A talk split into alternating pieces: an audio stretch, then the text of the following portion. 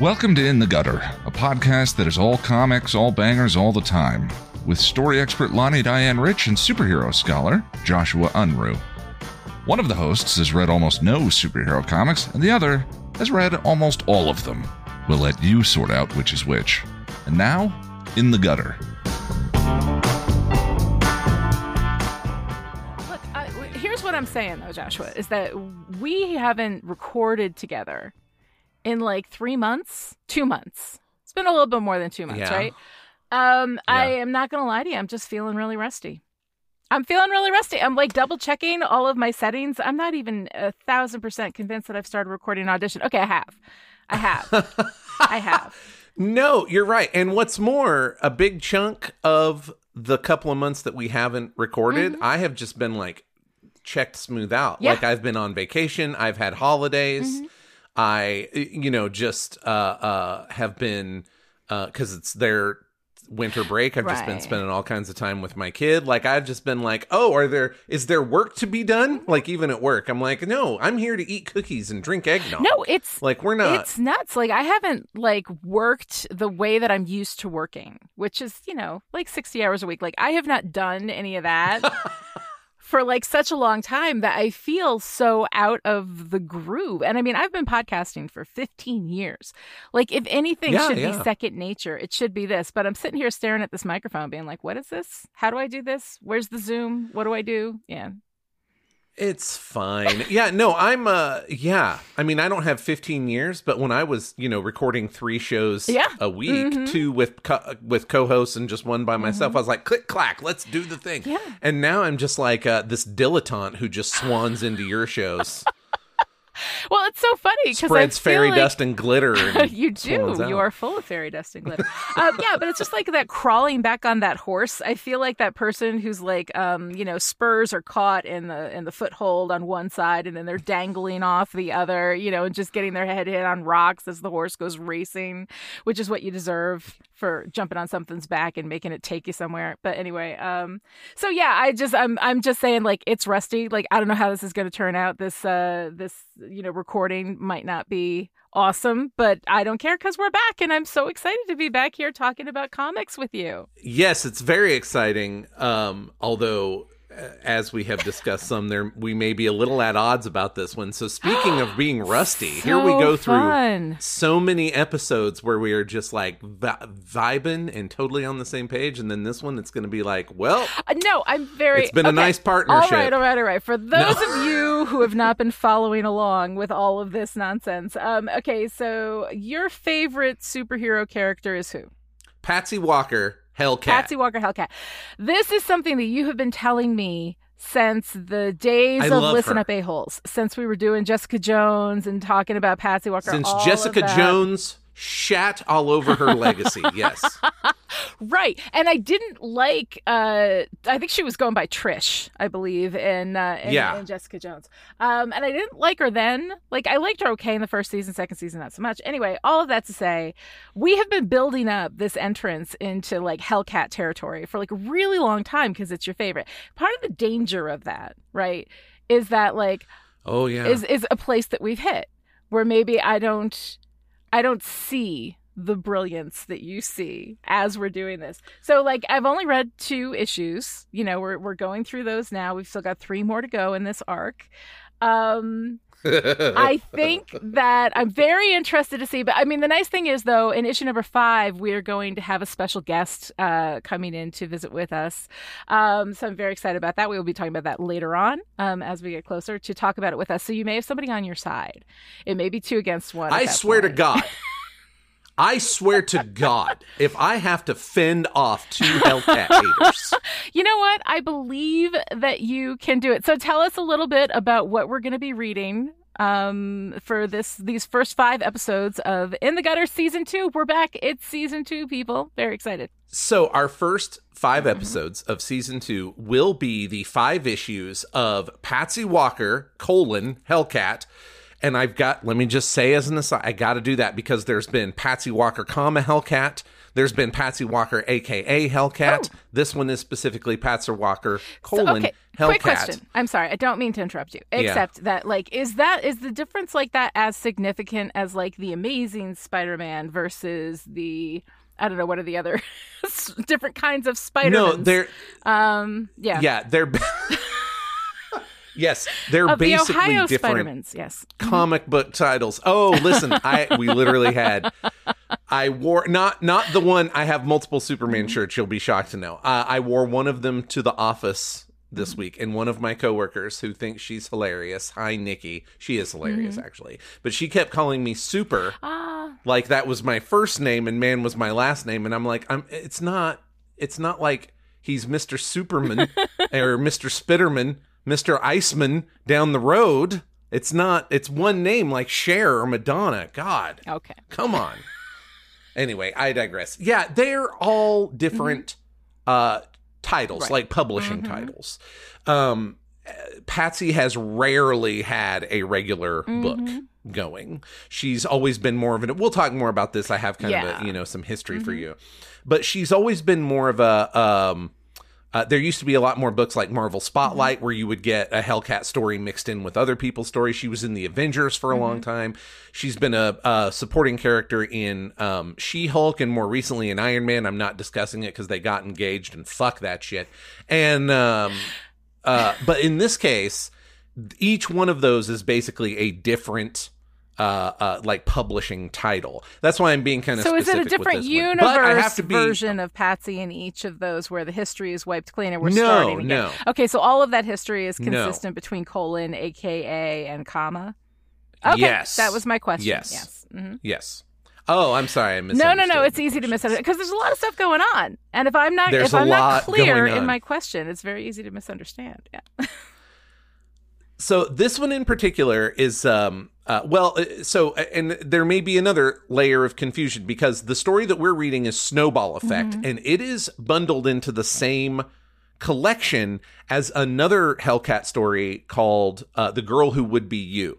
So the link that's in our show notes is going to be to that total collection because I don't know of another way to get Snowball Effect other than that Right. unless you go find individual Yes. issues.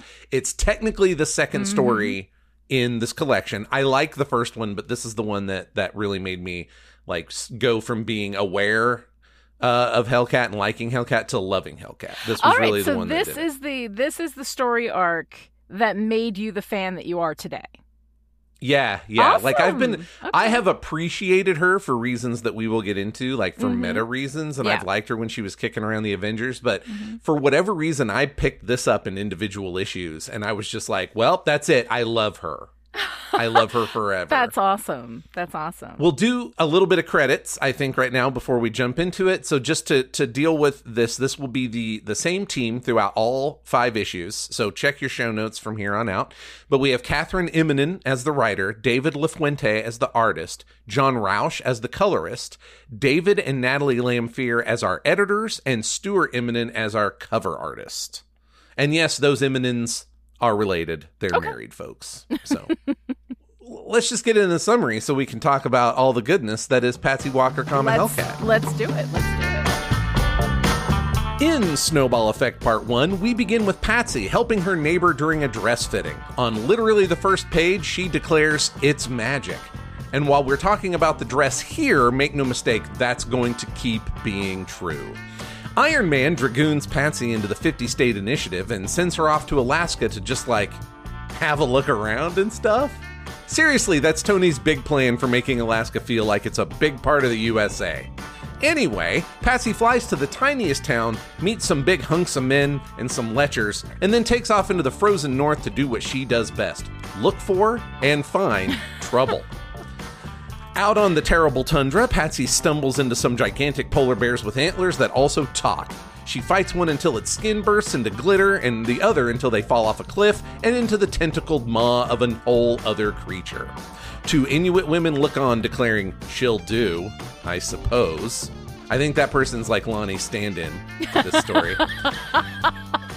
and then they say some other mystic shit that will eventually all make sense, you know, more or less by the end of five issues. All right, good. Um, I think we should start with your response to this. Um, because this is the first issue, you know, and we're just kind of getting into this new arc. Um, and, I, and I'm curious, like, when you read it the first time, do you love it more now reading it the second time, knowing how everything's going to turn out? Did you oh. did you Oh. immediately fall in love with it the first time that you watched or you read it, or did it take the whole arc to get you? No. Okay, so remember I was buying these like monthly Mm-hmm. every Wednesday, so it really hooked me at least enough To to, spend three dollars a month Right. later. Mhm, Yeah. Um no, I think it pretty much I don't know that it sunk me as a Hellcat fan immediately in the 1st issue. Mm-hmm. Yeah. Um in fact, there's a conversation with a mystic spirit later that I think is the moment where I said, Well, fuck it, I, I love her now. Mm-hmm. Uh that's in like issue three or four. We'll we'll find it. Um but it definitely hooked me for the series. Like again, I kind of knew who Hellcat was. I love this art. Like like we'll really get into the interior stuff as we go, but I just I love this art. It's got a real like um um well it's very it's not just feminine, it's really girly, right? Yeah. Like I feel like there's a difference there, you know, like the the coloring is really soft. Um Patsy looks kind of like a fashion doll that will also beat you like a penny nail. I mean, you know, like I just yeah, no, I pretty much think and again, I am an absolute I'm coming to realize I'm an absolute sucker for anybody who's got the moxie to put the sort of thematic through line of their entire run on the first page. Mm-hmm. You know, like Yeah. this is not my favorite example of this, but it's uh it's pretty high up there. Mm-hmm. Um and the fact that it's Patsy in this incredible fashion gown just declaring it's like a full page. It's magic. I was like, yeah, you got me. The spell is cast. Um, as it, an yeah. aside, as an aside, I don't want to go down this rabbit trail too far, but in case you're anyone's wondering, and I feel like you'll care about this, my a number one best first page for this is the the- the theme and through line of the whole series is uh, Grant Morrison's run on Batman. Where Oh. on the very first page, Batman and Robin are it's a full page, it's scary red sky, lightning is striking, they're in like a really great silhouette, and Batman is screaming, "You're wrong, Batman and Robin will never die." Oh. So that's my number one. I just want to get, I didn't mean to be mysterious. That's the A number okay. one with a bullet, Okay. but this is very high up there. Mm-hmm. So, Yeah. Yeah. No, it's um. so I love it. yeah i think okay my reaction to it was it's it's a lot of I, I appreciate the the like feminine colors and the feminine approach, but I do feel like it portrays this woman as like you know being incredibly like silly and um uh you know uh, superficial um and and thoughtless you know like there's like she's wearing this dress in the opening right she's got this friend ruben who is a fashion designer at school right and Mhm. I, this appears to me to be uh like ruben's final project or something that is clearly Right. very important to ruben and she's wearing the dress and she's all excited about it. Then she gets a call from Iron Man. She takes off the dress. She throws it in Ruben's. Ruben is outside already somehow on the fire escape. She shuts the window and then throws the dress at him where it's against the window. Like the lack of any concern that she has for anybody other than herself and the idea that like what I am seeing, and I may not be seeing this correctly, is somebody whose entire purpose is to be cute and um and kind of flighty and like not thoughtful at all like that already to me like sets me you know like where i'm, I'm not enjoying the character as much. Um and then so like when it came to my notes about like we have an overall response starter you know i'm like maybe it takes time to warm up to patsy. Maybe she's just not my taste. Or maybe i'm just not getting the context. And i would like to say that i'm definitely in that kind of like third space with this because I've had lots of things like I love Buffy. Clearly, I love Buffy. I dedicated a huge chunk of my professional time talking about Buffy. But when I first saw Buffy, I didn't really get it either, and I didn't particularly care for it. Um, Veronica Mars had a similar experience, you know, and ended up absolutely loving it. So I think that like uh, my door is not closed at all on Patsy. I just feel like maybe I need a little more context to understand her because my first impression of her in that first opening movement with her and Ruben is that she is incredibly inconsiderate that she's, you know, like she gets this call from Iron Man and she's like, I want to go to Florida. And then Iron Man's like, no, Alaska, you know, and it's supposed to be like this whole I mean, I lived in Alaska. It's out of all the places I've lived, it's my favorite place to live. So when people use it at the butt as the butt of a joke, I don't care for that. I think it's one of the most beautiful places on earth, and I absolutely love it. But it's like this thing, like where it's this terrible, you know, hellscape that she has to go to or whatever, and you know, and then also that we don't have like any kind of clear goal going on here. The Iron Man is just vaguely like, just go and give it a flyover, you know, and just make sure that they feel like they're being paid attention to or something like. So all of that together in the opening moment, you know, vague goal, not a strong sense of what of who Patsy is or what she wants. What I see of who she is is incredibly inconsiderate and kind of like her whole thing is being the cute, quote unquote, dumb girl, right? Which is not a great space for me to start where we're in this space that has been dominated by men and male stories that the the the female lead now is being presented kind of as a, a, stupid flighty her her best quality is that she's cute so like all of that together and again i may not be understanding that correctly i'm just saying that's the first impression that i got and that kind of stuck with me one of the variables that yes. I'm keeping an eye on mm-hmm. for our different reactions to yes. this is the amount that I knew about Hellcat when I showed up.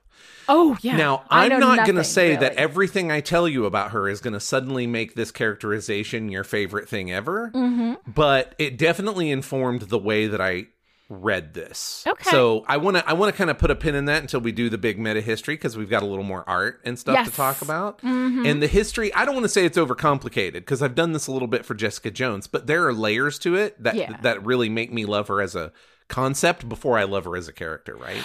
Right. So mm-hmm. we'll see some of that character context may help you mm-hmm. getting to the end or at least the middle of this where you start to see that that's largely an act that yes. her you know okay. she's very competent Good. and it's largely an act for specific personal reasons. Mm-hmm. You know, may may bring it home. Or you may be like, mm, no, I do not have 20 years of Hellcat love or interest to carry me through this. Mm-hmm. She's terrible. We'll see. Yeah. Yeah. We'll see. We'll It'll definitely see. We'll see when we get there. Um, and clearly she's not a perfect person. She got engaged to Iron Man. Um, oof.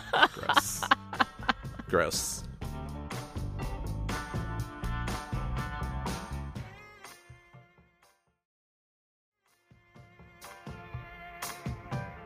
Okay, so first first of all, the cover artist is the spouse of the writer, but the mm-hmm. interiors are very, very different. So mm-hmm. there is actually um like a uh, unlike uh both Justice League and Captain America that we've talked about where the interior artist is also the cover artist usually mm-hmm. right? right? Epting mm-hmm. did most if not all uh, that won't always be the case through the whole run but through that mm-hmm. first bit uh, I fe- I believe Epting was was doing the covers as well, and then Porter was also doing the covers on mm-hmm. Justice League. No disconnect between yeah. the cover and the interior. Really huge difference here, though. Mm-hmm. Um, I really like it. I think that the cover is great. Uh, it's mm-hmm. not super exciting, but it's like real tight on Hellcat and if you're going to and, and it's incredibly well drawn. Immonen mm-hmm. is a great artist great draftsman. And and if you're gonna do anything that's like hey buy a damn hellcat book like you could do a lot worse you know. Well i like you know and i like the art overall definitely for this. Um i love that the colors are very bright and happy. I love that there is this um you know really fun energy. Like there is that's one thing. You gotta you know you gotta hand it to the art. Being able to get across this incredibly high level of energy that comes with being patsy right? You know? Yes yes um, with being hellcat is that there is this um this like enthusiasm for everything yes. that comes through in the art. And I really appreciate that. Like, I, I, love seeing, I love enthusiasm. It's one of my favorite things about anything. I love talking to people who are enthusiastic about something, even if I don't know anything about it and have no interest in it. I will by the time I'm done talking to them. That's like my favorite thing is other people's enthusiasm is like my favorite thing. So being able to see that level of enthusiasm, I mean, especially because, you know, we've had a little bit of, you know, we had some like kind of dark muted tones when we did Cap last yeah, year, yeah. you know, Um, and we moved into JLA, which was you know hugely colorful, but also like had some like darkness like in the story itself. And here Mhm, we have like bouncy, happy, fun. You know, we're we're going in, we're gonna have ourselves a romp. Um, and so I do really appreciate the way that that comes through um, in in the art. And the one thing that I absolutely loved, I think, the most, and the art that is is like specifically drawn to delight me right um are the panels where she has these fantasy ideas right you know seeing ruben Ruben taking musical botany and paleo theater. She imagines being in Alaska with the beast. And there is something about that style that, like, that is a poster I would put on my wall. Like, I yeah, love it. yeah. I love it so much.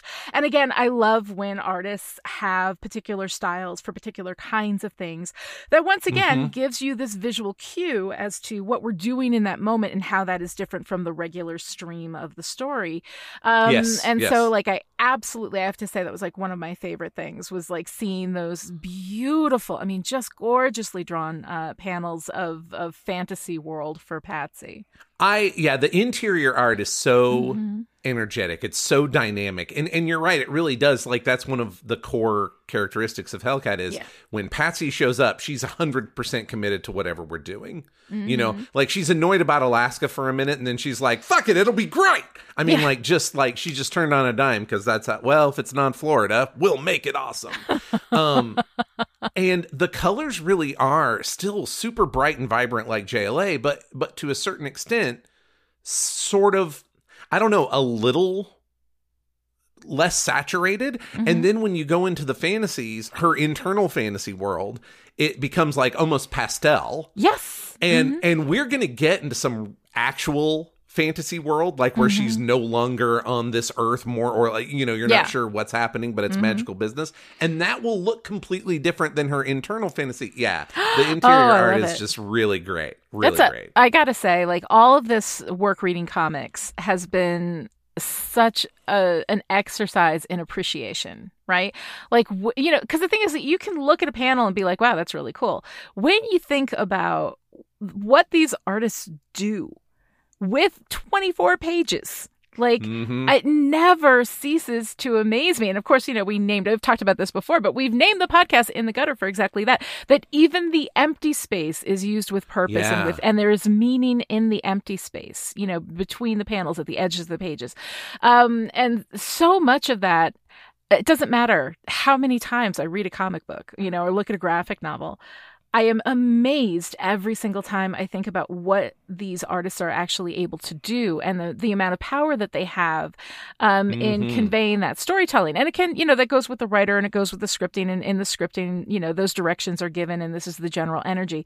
But the translation of the script into a visual product um, and how hard these artists work um, and how often they aren't given respect or credit or anything like that. Like it's just, Yeah. it's one of those Yeah. things where I'm just like, it is truly amazing work um, that these artists do, and and I, I got to say, no matter what's going on with the story, or like no matter what, I am always going to love and deeply respect like the work that is being done, the efficiency with which writers tell their stories Yeah. in these spaces, um, the incredible power that the artists use in conveying all of that and giving you know this this like layer of meaning that if we just stop to look at it long enough you can just absorb it through your skin like it's it's amazing it is incredible so like i really do like as much as i think i i struggle with patsy as a character um the the work that's being done in this you know and the way that this is being put together i still i'm amazed by that and i'm very much enjoying that part of it There's one particular aspect of that that I want to draw out. Yeah. Uh, is that every now and then, um, Patsy has a fashion show yeah in the middle of the story, and I Uh-huh. love it hmm because she has a background as a model, Yes. actually, like in character, and then. Mm-hmm. And of course, she's going to be a person who cares about her clothes for a Mm-hmm. variety of reasons. And then every now and then, Lafuente just is like, yeah, look, she's having a little fashion show for herself. and as a filthy dilettante, a casual observer of fashion, I love it because it's so good. Mm-hmm. I don't know exactly why, but I can look at it and be like, this is incredibly fashionable. And I mean, I'm sure I'm wrong, but I say I look at this like big scarves and huge furry cuffed, you know, coats and stuff, and I'm like, this could be contemporary now. Like like it's all knee high leather boots and uh you know fluffy earmuffs over her mask and you know just all this stuff where I'm like I don't I see people dressed like this now and it's been I don't even remember like 20 years. Yeah. close. 15 years you know. Um so i just yeah i love when it randomly devolves into a fashion show. Sailor moon does that every now and then too and it's just like hell yeah this is what teenage girls were wearing in japan in the 90s and i love it you know so Oh my god. Yeah, no, it is it's really beautiful and I do appreciate all of that um, kind of visual work that goes on with Patsy. But um, as we get into our story spaces, one of the things that you were going to provide is like a little background, a little history on Patsy to maybe give me the context that I need to truly appreciate her and and her story. so i have to start at a meta level Okay, first let's go. okay so patsy walker originally existed before there was a marvel comics Wow, she's early. Yes, Mm-hmm. she and her friend Hetty were the t- headliners of Patsy and Hetty, a kind of teen romance comedy book, like Archie, but with the not quite so uh not quite so gleaming. You know, Mm-hmm. oh, I'm like having it was a vague memory. I feel like you've talked a little bit about this, maybe in Listen Up A Holes. Yeah. probably for yeah when we cover Jessica Jones Yeah. because I I thought that that would be my only opportunity to talk about Patsy because in as much as Mm-hmm. Trish is Patsy, which is questionable, but um. There you go. it's a version let's say Mm-hmm. but yeah yeah so she was this kind of like rom-com uh icon really like she Mm-hmm. had multiple spin-offs this thing sold it was Wow. Mm-hmm. incredibly popular um at one point they actually they they she graduated high school and went off to college and they were doing a book of her and Hetty in college and a book where they were still in high school and just were like, yeah, these are like the untold, ta-. like there was no continuity Mm-hmm. worry. It was just like, do you want young adult or do you want new adult? Right. Or, you know, um, so she existed in that space. Oh, they, they had a, uh, I feel like they had a spinoff with their stupid boyfriends. Um, and I mention this specifically because Patsy's stupid boyfriend is going to show up repeatedly. All right. Um, So they existed before Marvel Comics, okay? Uh, but it was an in between space because towards the end of that era, they those books got Marvel stamps. Okay, it was real like in between. They are the only, I believe, timely comic to also be printed with a Marvel stamp. So, Oh, and that's how popular the Patsy books were. They were legitimately like kind of barn burners, uh, not just for their genre, but like for comics as a whole.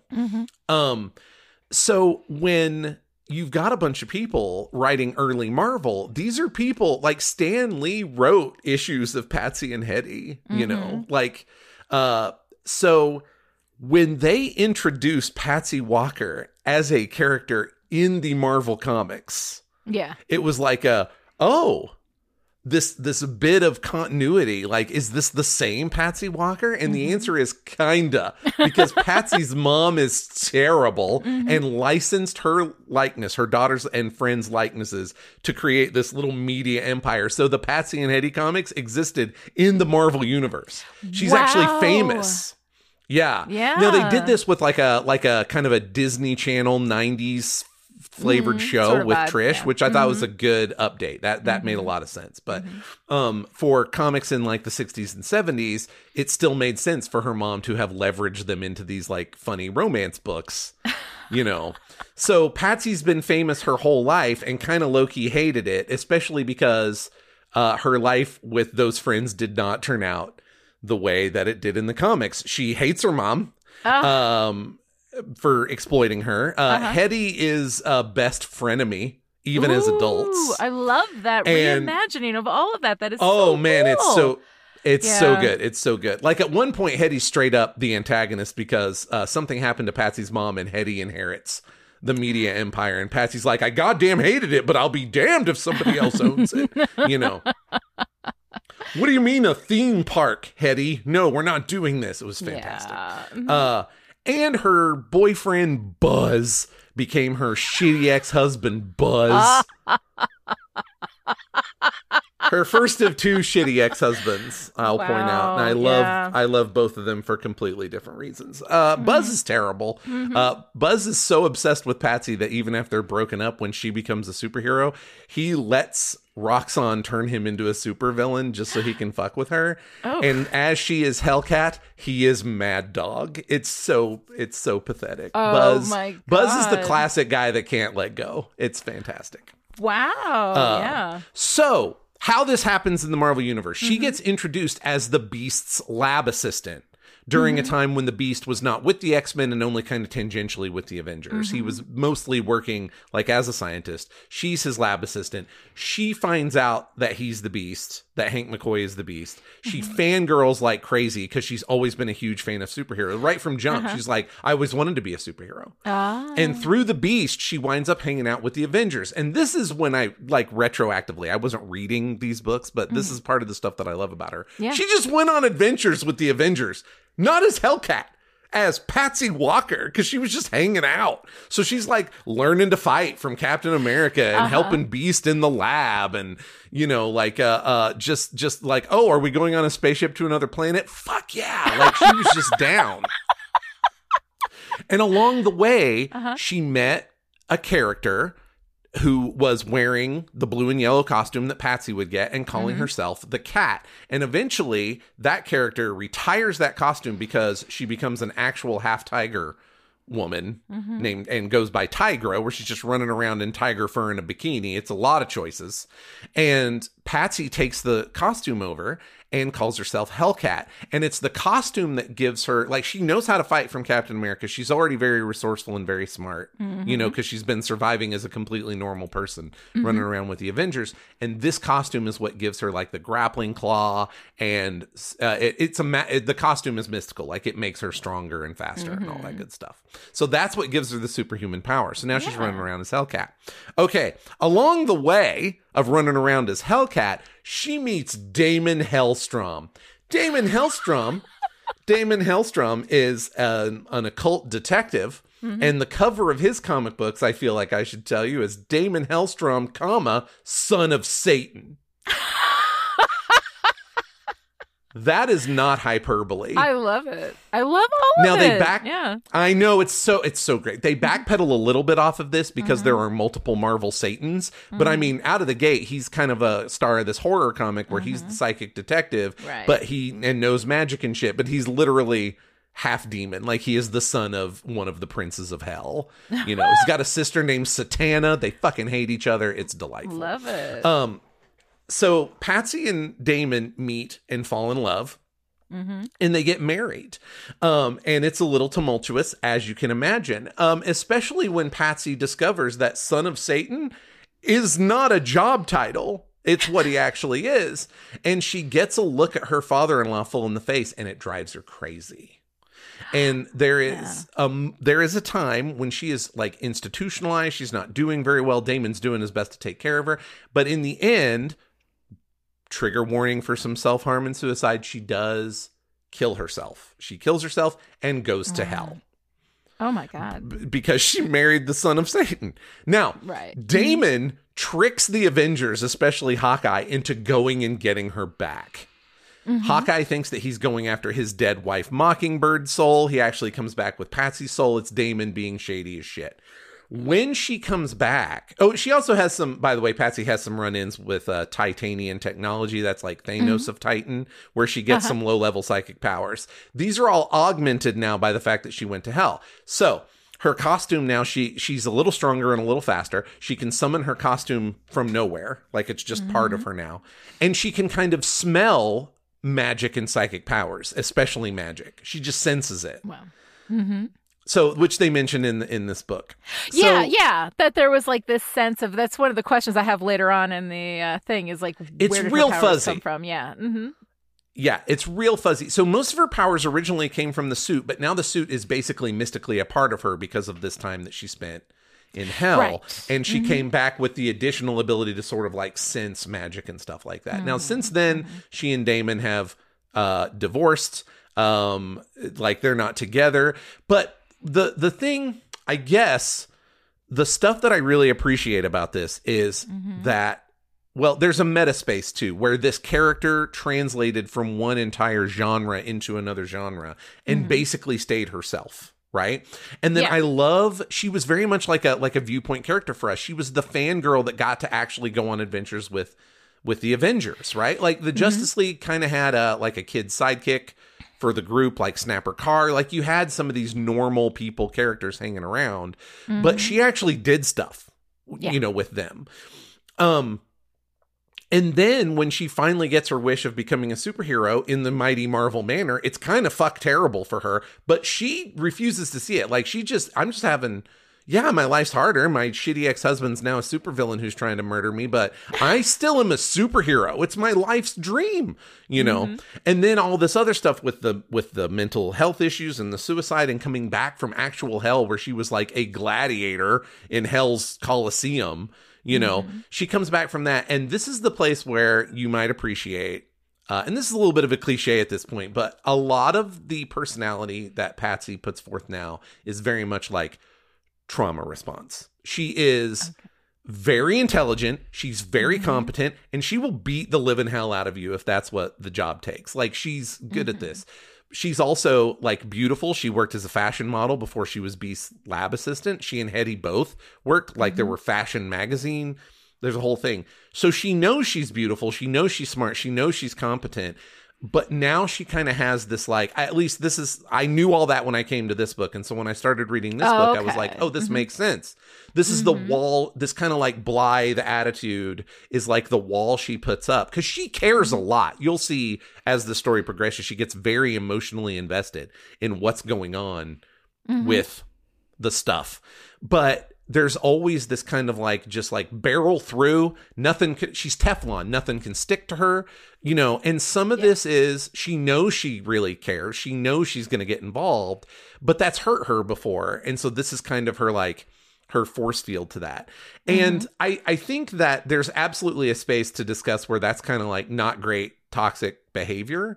But as mm-hmm. far as like I mean, to the people around her, right? But just looking at the character as a whole, I really appreciate that so many, especially in Marvel, so many people or characters that would go through all that would come out the other end daredeviled up, right? Like gritty and scuffed Right. up. Mhm. And she decided she was going to come out shiny and happy and, you know, misery and sadness be damned.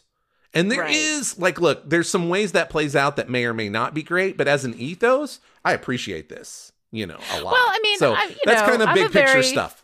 I've got bouncy puppy in me too. You know, I've been through some shit. I got bouncy puppy. Like I get that energy. Um, and I'm, you know, and I'm here for it. And the thing is that everything that you just described, like I love. Like I love all that. I think that sounds awesome. I love the fact that we have this this, you know, like shift into the the meta world, you know, where she actually becomes, you know, her own false history, you know, like all of that Yeah, yeah. stories and, and lies about her and then she's dealing with that. So I love all of that.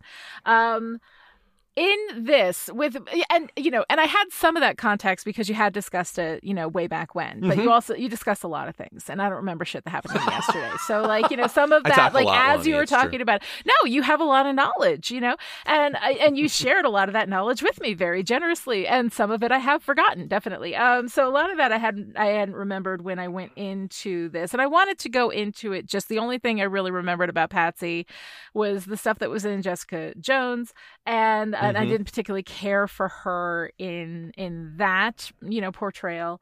Um, and now that you're telling me this, I remember these stories from when you were talking about her before, but. In reading this, what I saw was, and I actually have the heading in the notes, is Patsy a terrible person? And then I lay out all of my evidence in the first issue Yeah. why I think this may be true.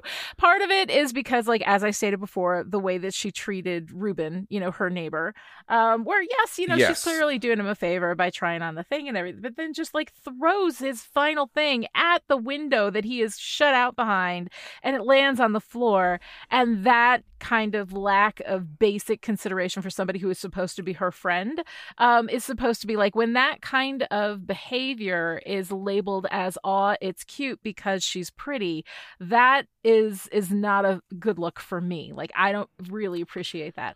Um, she goes to alaska. She's like just drop me here right? You know?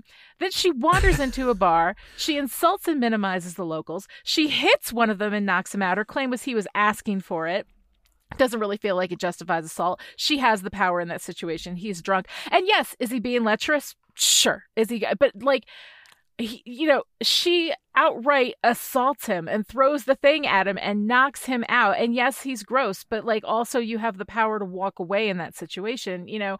Um, but also it's one of these things where like, isn't it cute when a woman hits somebody? Like that is also a trope that I'm not a big fan of. Um, and then when she like she gets this guy who she calls Trapper John, does not bother to learn his name. He drives her out on this snow machine, right? Out into the wilderness. Um, there are the bears there. She just tosses the snow snowmobile guy out into the snow, leaves him there, starts fighting these bears. Um, all of it feels um, incredibly frenetic, and it feels like there is absolutely no room in the world for anybody who is not Patsy in that moment. And I Yeah. find that Yeah. behavior, when that behavior from especially pretty white women is treated as though it's cute, that is something that rankles with me. Like, that's not, you know, all of the stuff that you're telling me about Patsy and her resilience and what she's been through, and even this being a trauma facade. Like, okay, I'm not seeing any of that here. And who she is Yeah, on the yeah. page here without that context, and even a little bit with that context, because I don't care what you've been through. Um, you know, like to treat everybody like they are not even a secondary character in your world, but like a nothing, like useful for whatever they're useful for, and then that's it. Um, all of that feels to me like uh like a character that I'm really super gonna hate. Um, and Well, so you know, Yeah. Um. Okay. So I I feel like there some of what you have said is spot on with this issue, but I feel like there are some details that Mhm. were escaping you. Oh, uh, uh, definitely. Because Mhm. because. Uh, well, so starting at the beginning, the throwing the dress is not great. I liked the cell phone bit a lot more Mhm. because the cell phone bit felt like a thing that somebody would do without thinking. I always keep my cell phone in my bra. I mean, Yeah. I don't personally, but this has come up Right. in my life a lot. Mhm. Um uh like I, and then it's bunching up the dress in Yeah. weird ways. That Mhm. that feels like a low level thoughtless like it wouldn't even occur yeah, to that, you. the cell phone you thing know. didn't bother me. mm-hmm. Yeah, The throwing the dress is not great. Now, I Mm-hmm. want to say those locals were shitheads to her before she said anything to them. hmm They were already I hate tourists. Like Yes. they were dicks and and the lecherous one grabbed her ass. Yes, no, all of that, Now- absolutely. However, like, No, no, no. I am pro dudes who randomly grab women's asses getting their teeth knocked in. I'm on record. Here, bring it up against me now. If you're a Mm-hmm. man and you put your hands on a woman in public, I hope that she is physically capable of feeding you a chair leg and then proceeds to do so. Yes, You have No. it coming. I don't care. The power differential does not fucking matter to me. Mm-hmm. If you thought you could get away with it and then you couldn't, that's the universe doing me personally a solid on behalf of Okay, less I will shitty say, dudes. I will admit, I missed him grabbing her physically. All I saw it's was him panel. talking to when her. she when she I does the it. whoop, okay, that's I missed that. because he's like he's coming in way low, and then the next panel she's like whoop, like that's Ah. I see. I, didn't believe know. 100 percent I thought that was just her energy. Like she's just got this like frenetic energy. Um, so I didn't yeah. know that he had actually like grabbed her, and in that case, it definitely does change it a little bit. Um, but the way in which um, there is this generally dismissive treatment of the of everybody, basically of everybody in her world. Everything is about Patsy Walker, and it's supposed to be yeah cute. yes And that to me, you know, and especially because you go into this small town and like they're, you know, they're doing this whole thing through Alaska. They're mocking Alaska. They're mocking the people who live there. There's like this this very like it feels, you know, a very white kind of perspective on, you know, a small town that has probably a lot of indigenous people in it, you know, um being treated like it's it's it doesn't matter and none of the people there matter. And the guy grabbing her absolutely, you know, I then I'm okay with her throwing the thing at him. Did not did not catch that in my initial two. I read it twice. Did not catch that in my initial read. Um, but all of that, like For the record, that's kind of a Looney Tunes bit. Yeah. Like whenever somebody gets their tookus grabbed in the Looney Tunes, that's Mm-hmm. the reaction. And I think we're. I mean, like again, there's a lot. As we've discussed, there's always a lot going on. Yes, in any even absolutely. Mm-hmm. the worst, kind of the least well put together. Like grab your average Silver Age comic book that was a thin dime Mm-hmm, to just get a kid to pay attention. Even in those, there's layers and layers. So I I just, you know, um, I do feel strongly about the fact that the the locals were dicks to her as an outsider first. So that's Mm-hmm. the energy she responded with. And yeah, again, in real life, But they weren't dicks Feed to that her guy first. his teeth. She was a dick They from the were. air. She was a dick from the air. The way that she was talking they about this hear town that. does not matter. Does not okay, matter. for us, for us. Right, but when she I'm walks the in the bar, there. they're shitheads, and she, went responds in- with shithead energy. She went in with shithead energy. She was in Oh, that don't plane with shithead energy. She was dismissive of every little part of Alaska. Um, w- and everything was like, yeah. So no, her attitude was shitty to begin with. And then she walked in and they were shitty to her. Absolutely. But at the same time, like you walk in with shithead energy, like, you know, uh, I think that you draw to you what you bring into a situation. And she's had shithead energy since page one of this issue. All of it. I will it- also say it's one fifth of a story, and This that some of this, in fact, no, no, no, this is not a defense for this Yeah. issue, but I will say, Yeah. I these are tracks Mm-hmm. that are being laid that will be not I, I don't want to say explicitly dealt with, but definitely Mm-hmm. in the way that Patsy's reaction to the overall situation Mm-hmm. shifts and evolves as she goes. I I don't they never I don't know that they like I wouldn't say they hang a lampshade on it and be like, "Boy, I sure have learned a thing about Alaska." You know, but I think that does happen. So Mm-hmm. Okay. keep, you know, keep your eye on some of that. Um um, I feel like that's the same for we. We'll get into some some possibly dismissive Mm-hmm. uh, uh, uh, reactions to like indigenous people and their beliefs. But again, I they're I believe seriously they're doing a thing with purpose. So we'll Okay. see as we go. And maybe they are. And like, I'm definitely open to that. I'm just saying that, like, this Yeah. impression of Patsy from this space. And of course, like, it moves into like this really bad impression that Patsy is making on me. Um, and then, Mm-hmm. of course, like, for me, a spongy story. Like uh, you know, Yeah. like what I know about about her at this point is that she can kind of detect psychic activity. Iron Man is calling her and being like, "Go, you know, go out into Alaska and just give it a flyby, you know, just to make sure there's nothing going on." Um, she drops in the middle. Iron of, Man also famously a blithe dick. yeah, So, no, you know, absolutely, yeah. absolutely. We'll not argue that. um, but it's this very vague. It's not even like, hey, there's this shit going down in Alaska. I want you to go Yeah. there. I want you to protect the people who live there, and that that's why you're going. She is taking it's the Patsy show to Alaska Mm-hmm. so that she can wander around and you know have her like fashion hit people in the face while she's wandering through their lives. And then like this guy does her favor. I mean, she pays him. She pays him a lot of money. But does it, you know, takes her out. She dumps him in the snow. Like a regular from what I can see, regular dude who mystical bears are going to kill him.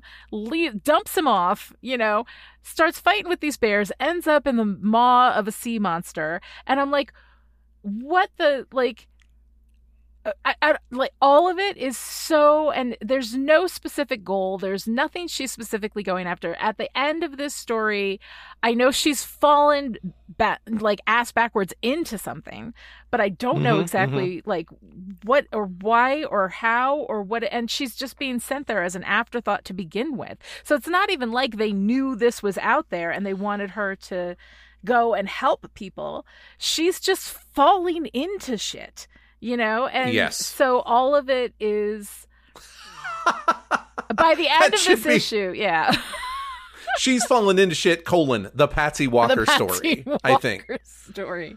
Yeah, and I don't know, like that to me is something that I, you know, I like a story that has a solid goal and that has a protagonist who's after something and who's trying to do something. And if I felt like she gave a shit about any of the people that lived in Alaska and she was interested in saving them, then I think I might be a little bit more engaged. But I feel like she is interested in just patsying the shit out of everything that she goes into, Yeah. and she's just gonna patsy it up. And at a certain point, I'm like, I, it's just too much narcissism for me in a single issue. Like, I don't know. So it's just it's not even about saving people. It's not it's about oh, this is a cool little, you know, like bear that I can fight and why does it have horns? And oh, now I'm being, you know, pulled into this eldritch fucking sea monster. Um, you know, but I do love that the sea monster's name is Bessie. I can't remember if that's I think it's in the next issue. It is Um, in the next yeah, issue, but yeah, but yeah, I, yeah. I absolutely love like when we get to that, like when we get to what you know is going on underneath it. I actually like that, but it's because I like those people, not because I really Mhm. particularly enjoy Patsy. So you know we've got this spongy story, and then also I didn't know what her superpower was. You have now explained that to me in the in the commentary, so like I appreciate that I get, but I mean at the same time. Her superpower is also kind of spongy. Like, what Yeah. what is yeah. this? What do you do? What do you what do you you know, what do you bring aside from being like pretty and just a blithe dick? You know, like um so this at the end of this issue that's kind of where I've landed on Patsy. Now, I, I I don't know. Uh, I feel like the rest of the issue set you up to give the least uh, positive reading to her saving her tour guide, because if uh, if Spider Man shoved Mary Jane down an alleyway out of the way to fight the Green Goblin, I don't think we'd be upset with him about that. She And she does save him from the bears. The snow. I mean, like without Away from the bears. Yeah, but without like I mean the thing is if she had been even remotely polite to him in the first place, if she had shown Aha. any consideration, she tossed him away the way that she tossed the dress at Reuben. She tosses everything aside and there's no sense that she values anybody else's time, energy, um safety. Like to me, he's being tossed away not to protect him, but he's an afterthought now cuz she found a bear. You know, like I there's just something about the energy with which she does that stuff that like the the protective energy of Spider-Man towards Mary Jane. He loves Mary Jane. He pushes her back. It's because he's stepping in front of her and between her and trouble. Patsy throws this guy aside, right? You know, leaving him in a bank of snow because he literally does not exist in her world anymore. Like, she doesn't care about protecting him. There is no evidence to say that she gives a shit about protecting anybody. She's just out there patsying the shit up. That's how it reads to me. And I may be wrong and I may change my mind as I get to know it better. But this 1st We'll see. We'll see. has not has not has not made me a Patsy fan. I just, you know, and I'm sorry. No, no, Mm-hmm. of course. I, again, I think the variable of me showing up with some that's one of the variables I'm watching is that I showed up with some context. Mm-hmm. Yes. It's also possible that if I had the guts to be like a really toxic human being in my life, Mm-hmm. that this is the this is the toxic version of me where I'm just like I would just be joshing through everything like Patsy Patsy's do everything.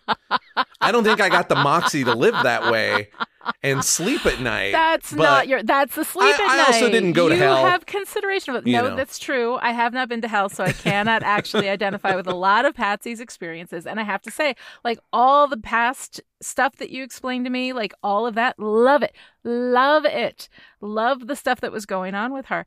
But there is the presentation of her in this issue that is, you know, kind of a challenge for me to find the space No, where I sure. can appreciate her.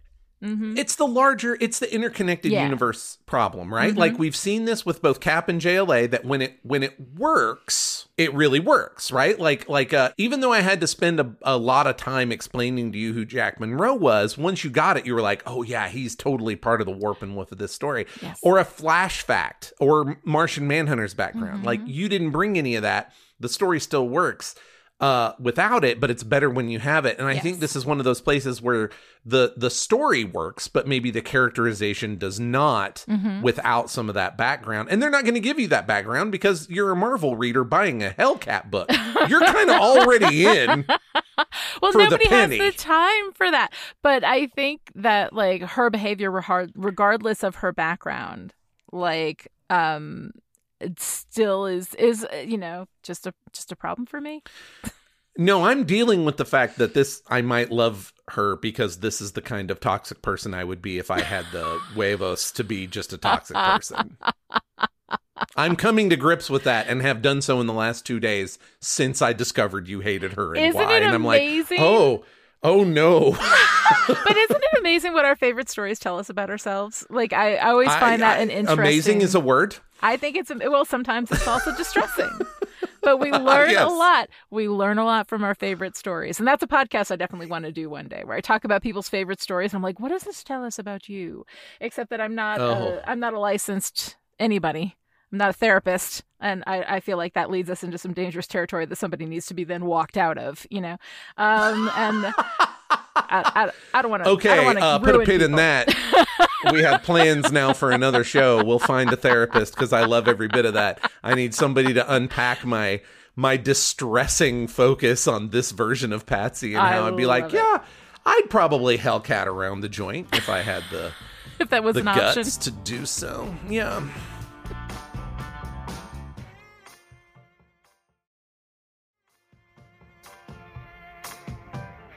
Okay, uh, as always, we're entering the favorite part of our podcast where we talk about our favorite part of this issue. And uh, for those who maybe have not joined us for season one, we split this into two areas favorite art and favorite part of the story. And they're not, again, for all my comic book loving friends, they're not really separate Yeah. right? Mm-hmm. But at the same time at the same time it's not the story is the art the art is the story. But i think uh, personally and and the several episodes of in the gutter that we've done bears this up is that i can have a story moment like a beat that i mm-hmm. love and the art can just be fine. Like it can just be two people talking mm-hmm. but there's this other page where the art is fantastic and i love it for whatever reason. So my favorite art mm-hmm. is the page where Patsy is swinging the bear around by its antlers until its skin rips off and it turns into glitter inexplicably. this page makes me laugh like every time because it's so ridiculous. And when she hears the rip, she's like, I hope that's not me because I do not know how to sew like at all. so she's like, my is my magical costume ripping mm-hmm. and then and then when it turns out to be glitter inside the bear for no reason her Yeah. response is weird but pretty. And i'm like man again if there's lenses through which i want to see the world weird but pretty feels like the the kind of energy i would take out into the world maybe mm-hmm. without the rest of the patsy toxicity. So that is my favorite page of art how do you, what is your favorite page or how do you feel about bears being ripped into glitter okay, okay. Bears being ripped into glitter, I kind of love, you know. Um and at, at the same time cuz like, you know, I'm I would not describe myself as like a girly girl in this way. Um but I do appreciate the um the things that are like definitely like glitter is deeply associated with femininity, right? So, you know, yes. if if we're going to have a character like Patsy destroy a magical thing, it being filled with glitter is really on brand, like deeply on brand. and so I kind of like the idea of glitter being involved in any way with a Marvel hero beating the shit out of a bad guy. like for me, I feel like that places glitter, which is uh, dismissed in a lot of the ways that feminine things are Yeah, always yeah. dismissed, um, into the space of power, you know? So I actually really did dig that. But I have to say though, even with that, and I do appreciate that, and that's probably a good close second for me, um, the fantasy art, the panels with the fantasy art, I just like I kind of want to buy a van that I can like cover in Patsy Walker fantasy art. It has almost this like Scooby Doo van kind of energy, you know, and I think that's why Yeah. I, I think of it in a van because the the the art in the fantasy panels has kind of a Scooby Doo sort of uh, you know vibe uh, uh, in the artwork itself. Um, and there's something about that that I just absolutely love. Um, and I love her, you know, like I, I think especially like where she's looking at Beast with like basically I don't think she has heart eyes, but basically the whole energy Yeah. is heart no, they're eyes. best friends. Yeah. Yeah. Um, so I kind of love that. Um, and uh, there's something about that that you know um, ha- just has this this visual aspect that I really love, and it feels like I can lean into femininity in a comic book, which is a real fun you know experience to have. I like that. But also like I do love the Beast, but I also love the magical flying hipster horse. So choosing Those thi- between yes. those two, choosing between those two is very No, you difficult. put one on one side of the mm-hmm. panel van and one on the other side. Oh, I would love I- it. Yeah. I love this mental image. I feel like taking those panels and putting them on the side of the van is the feminized version of like an airbrushed wizard. yes, exactly. On the side of the j- Death and I Star want on the it. side of the van. Yeah, Yes. absolutely. Oh, absolutely. that's that's But just the art style um appeals to me so much. And um so I absolutely as much as I struggled with Patsy as a character I did really love the the feminized you know approach to a space that is very very typically masculine. Um and so Yeah, that was a lot yeah. of fun So on the story part, uh, this is a little bit of a cop out Mm-hmm. in a way, but I mean, again, it's a spongy story, and and there's really no defense for that other than this is going to be very fair, fairy tale-ish. So Mm-hmm. like, let's not get hung up on the details, which is a your mileage may vary kind of approach, right? Mm-hmm. But with that in mind, uh, my favorite part of the story is just Patsy. Like I. Maybe she's becoming my problematic fave and not just my fave, but Yeah. like I just love the way she barrels through life. She knows she can handle successive frying pans into successive fires, but she just does it anyway because mm-hmm. she can she can handle it and is not going to let it get her down. She's having a good time. The mm-hmm. entire even when she gets annoyed in future issues, it's like a fun kind of annoyed. Like all right, all right, all right. Like let's get. I just yeah the the the Patsy energy that comes through the art very much mm-hmm. as we've discussed is is um she's my favorite part of the story. Like my favorite part of the story is that there's a whirlwind of shit going on around Patsy and that she's the source of it. Hurricane Patsy. Well, I love that. I love that you love that. And I think that that's great. Um, I don't know like what happened in this issue. um, so I'm not quite sure how I'm qualified to answer that question, but I guess it's like the phone call with Iron Man, like the as much as that could be an inciting incident for everything that happens. I mean that is, you know, this is where Yeah, yeah. it starts. This is where the Hurricane Patsy starts running through Alaska. Um, but the call from Iron Man, um, where he is, you know, kind of dealing with her in a way that feels like he he gets her. You know, he understands Yeah, what he's dealing yeah. with. Um, and and so it was, you know, it was fun. You know, I always appreciate the the when the text of the word bubble is is you know. Um, personalized to whoever is speaking Yeah, so we have yeah. that very iron man text you know popping into the page and um so yeah i, I you know I, I- I think probably that was my favorite part of the story i guess No, I appreciate that. And there's there's inklings of Patsy's general half-assery yeah in that conversation where she answers the phone. Oh, hello, Irene. yeah But then but then later she just says, Ooh, is it a team? Is Beast on Oh, it? right. And Iron Man's like, How come I get a code name? And he's just Beast. Why isn't he like Beastatress at least or something? I love it. Yeah. You wanted a secret identity, Walker. Fantastic. Yeah. Fantastic. We'll be back next week with Patsy Walker Hellcat number two, Snowball Effect part two, in which Patsy lands herself in the middle of a mission to save a missing princess. Until then, I'd like to see your angriest Ursines, please. Thanks for listening to In the Gutter with Joshua Unruh and Lani Diane Rich. If you enjoyed this podcast, please consider talking about it with your friends, leaving a review somewhere, or supporting Chipperish Media, patreon.com slash chipperish.